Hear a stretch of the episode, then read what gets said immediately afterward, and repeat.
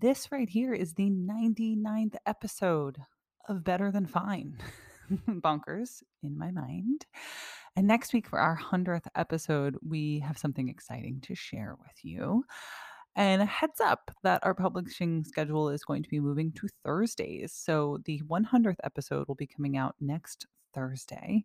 I want to thank all of the loyal fans of the show, my friends and family, those who've supported us over the last two years. I'm so excited to share what is next with you. And that's coming next Thursday. And on to today's episode. It's funny.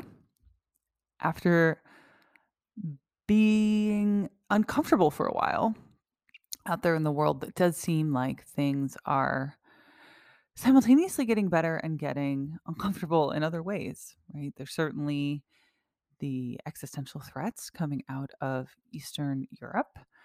Um, but here stateside where I am, cases are down. It's finally sunny and warm here in the Northern Hemisphere.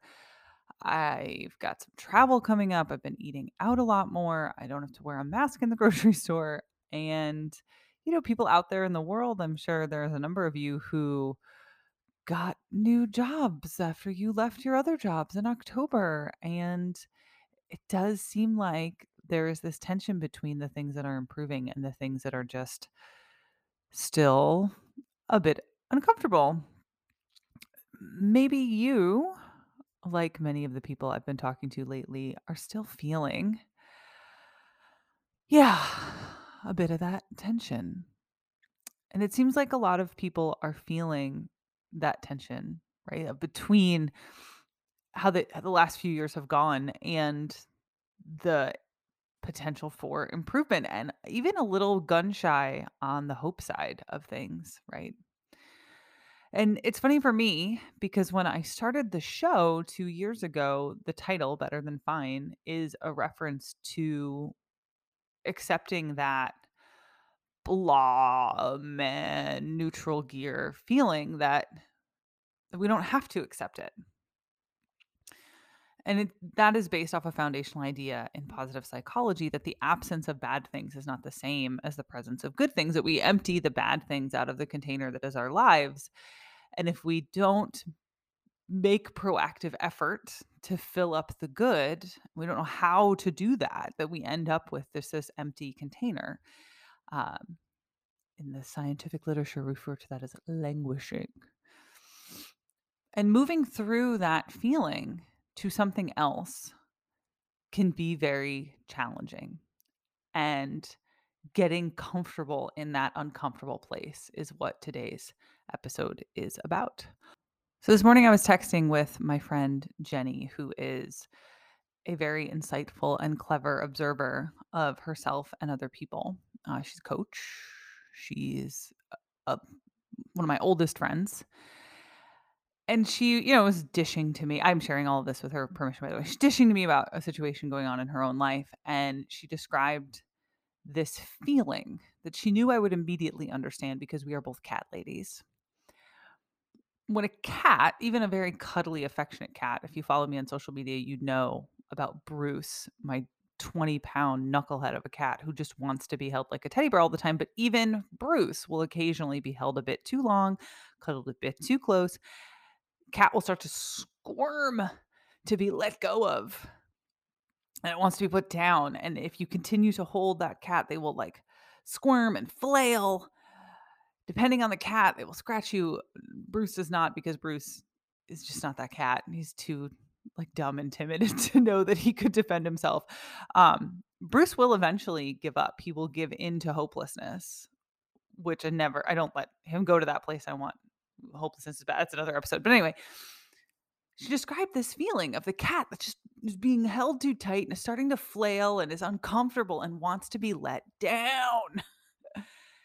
and that that's how she's feeling. And it felt like this perfect gem of a metaphor for how so many people that I have talked to in the last week or so have described just being uncomfortable that languishing feeling, a bit hollow in their discomfort and like what I think I would have said 2 years ago is, "Fine."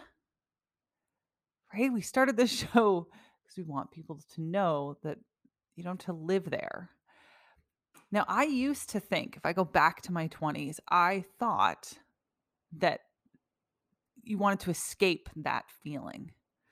And that's when I would do something really drastic. And I think of movies. Uh, one particular, I rewatched Empire Records a few weeks ago, like a week ago. And in em- the movie Empire Records, if you're not familiar with it, uh, one of the characters who has been self harming shows up at this record store where all of the, the whole show, the whole movie takes place in this record store. Um, and she shaves her head. And it's that feeling of needing to escape. So I would cut off my hair or a diet. I would set some really intense goal that would require all of my focus, or I'd start doing an extreme sport because I thought that that uncomfortable feeling needed to be shaken out of me. I was uncomfortable being uncomfortable. And I want to clarify here. I don't mean physically. I have Ehlers-Danlos syndrome. It is a hypermobility disorder. I am often physically uncomfortable. I can handle that for the most part. But I was running away from being emotionally uncomfortable. And somewhere along this line of the journey of my life and as a practitioner, I have found that feelings are information. They are feedback from our subconscious and emotional selves. And those emotions, those feelings, tell us where our boundaries are, where our borders are, they give us information about how what's going on around us and in our minds are impacting us. And if you dive into emotion research, you'll find challenging emotions have what's called specific thought action tendencies. So I have fear, I want to run. I have anger, I want to retaliate. Positive emotions don't have specific thought action tendency. I should say pleasant. Let's go with challenging and pleasant instead of good and bad because, you know, I want to put value judgments on things here. Pleasant emotion. You have a feeling of joy and you want to play and explore humor and you want to laugh and riff. I like puns a lot. I know a lot of people don't like puns, but the riffing involved, right? ah, and you want to take it all in, but then you can't. Oh my God, it's bigger than you, right? It opens us up. In this way, our feelings are giving us feedback about the experience and how our beliefs or our world, the schema, the architecture of our existence, feelings are information about the outside and our mental experience and how that all shores up with one another.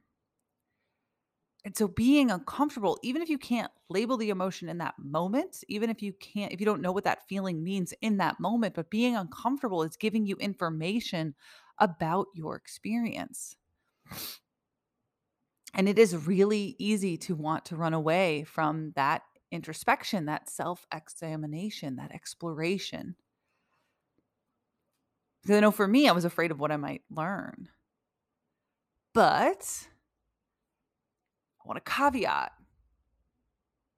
It's really, there's some key components at play here that I want to share and some tools that I want to offer. But this is not just one thing, right? So much has happened. No size fits all here because you are simultaneously a human that is subject to common human experience and you are unique in your personal experience and your context. So I want you to take what fits here in this conversation about discomfort and then leave all the rest on the side of the road for another pass, right? You can always swing back through and pick it up again. It's part about having patterns in our lives. It means that, well, you're probably going to be in this uncomfortable place again someday. And maybe you'll learn a new lesson next time. So take what works right now, always cycle back to the lessons as we pass on the road of life. Got lots of metaphors in this episode, apparently. So, We all have patterns that we are living in. Patterns that our our mind and our lives are running. I am no scholar of Hindu philosophy, but my first meditation taught teacher taught me about samskaras. It's the imprint of our past action. Now, some might also throw karma in here. I will leave it to your personal belief system about whether or not there is karma that is carried over from a past life, or it's just karma as an energetic imprintment from your behavior in this life. And you know, tailor this to to your belief system. But samskara as the imprint of our past actions leading us in a particular direction, the patterns that are being reinforced in our lives. And the metaphor that my teacher taught me was wagon wheels on a dirt road will leave an imprint, right? And if that dirt road is a little muddy, maybe that imprint gets a little deeper. And the deeper the rut of the wagon wheel, the deeper the track, the more times we've trod that path, the harder it is to not have the wagon wheel get sucked down into the rut.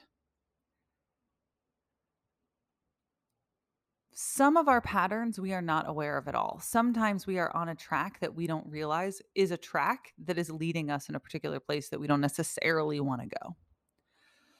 Sometimes we know what we're doing, but we don't know that it's a problem right? I, I take this particular path because I've always taken this path. I'm aware that I'm on a path.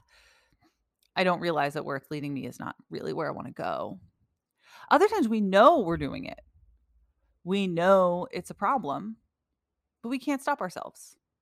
Right? Like, ah, shit, I know I'm about to do this big, stupid mistake. And then we rationalize to ourselves all the reasons why we're going to continue to do the big, stupid mistake. And then there are those times that we can intervene, but we struggle to do so. We see the the track is coming, the rut is coming, and we, you know, are managed to keep the wheels out of the rut, but it is work. It is delicate, finicky stuff. And of course, there are those times that we see the fork in the road and we see the ruts down the path and we go, no, no, no, no, no not this time. And we take a different fork in the road entirely. We turn away from our previous pitfalls. And what's interesting to me about this 4,000 year old Hindu concept overlaps very, very well with a modern psychological model, the trans theoretical model of change. And I always love when ancient philosophy, traditional wisdoms, you know, sacred text, whatever you want to point to. I love when that lines up well with these modern evidence based concepts because it means that it is resonant in the human experience. I think that is fascinating and awesome. Getting comfortable with being uncomfortable is when some part of us knows that something isn't quite working. Maybe we have an inkling of where the problem is. Maybe we just can't stop. Maybe there's a belief that's in conflict with a feedback that we're getting from the world.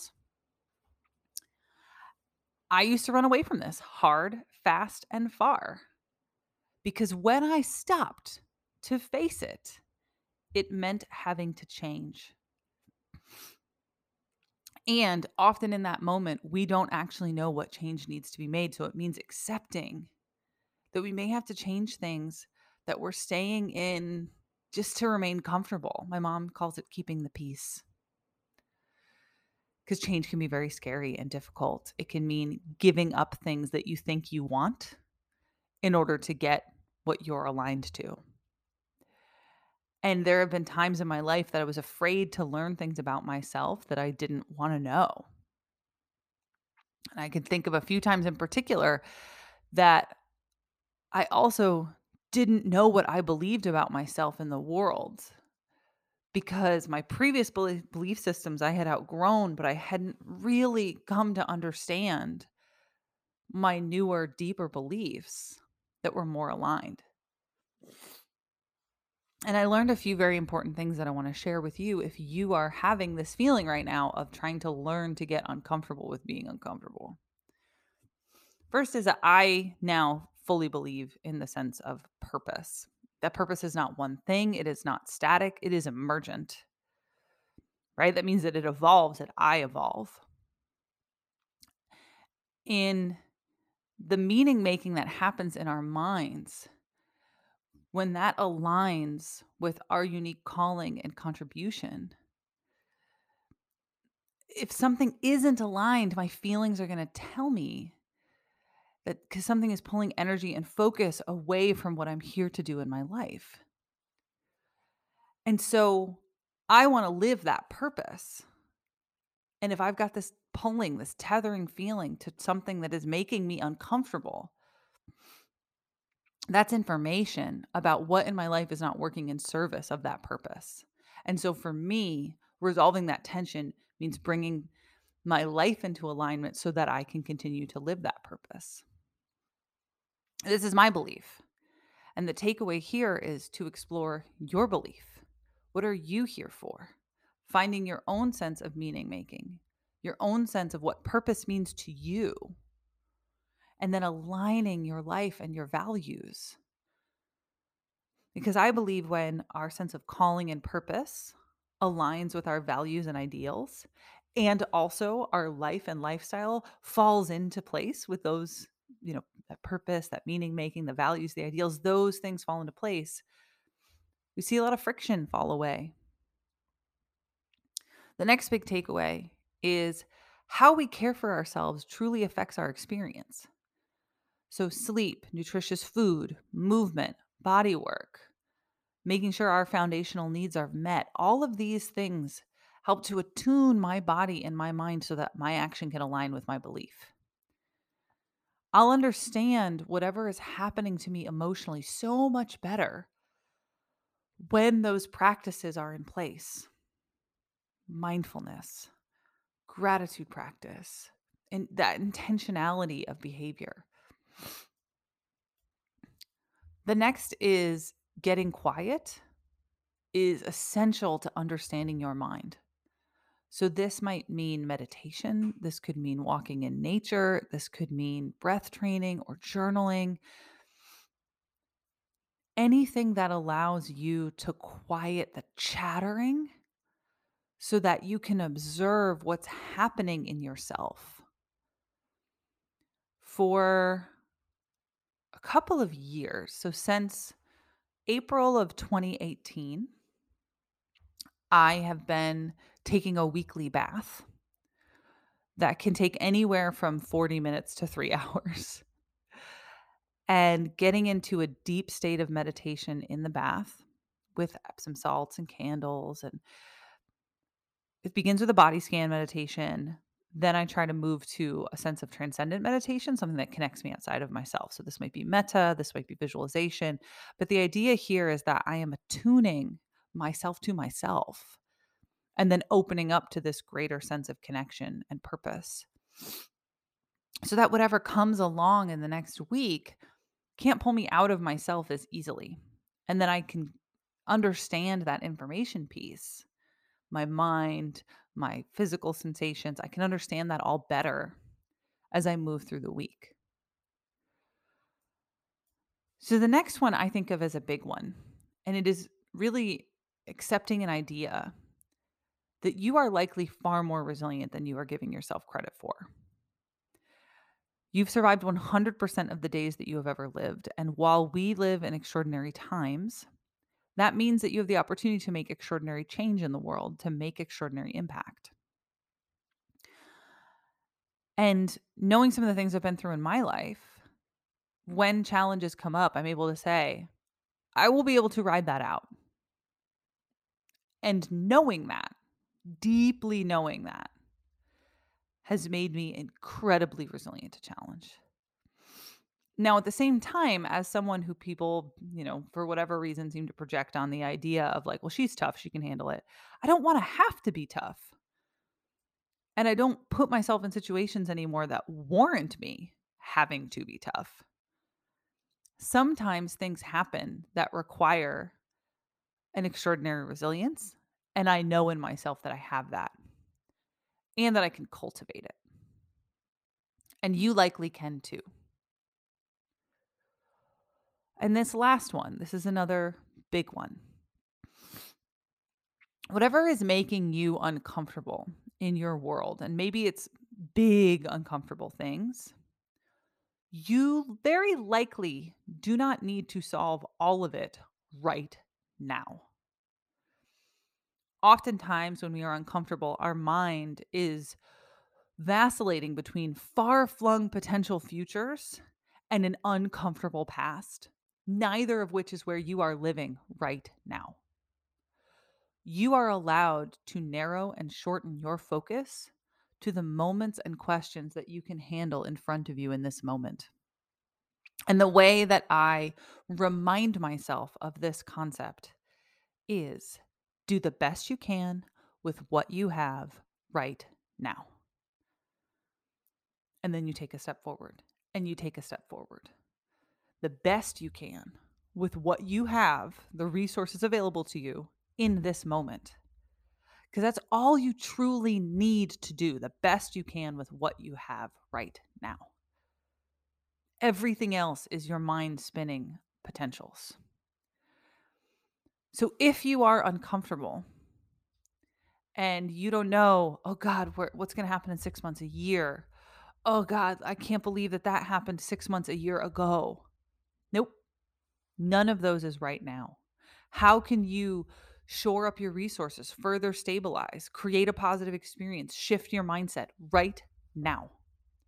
What is the most proactive, positive thing?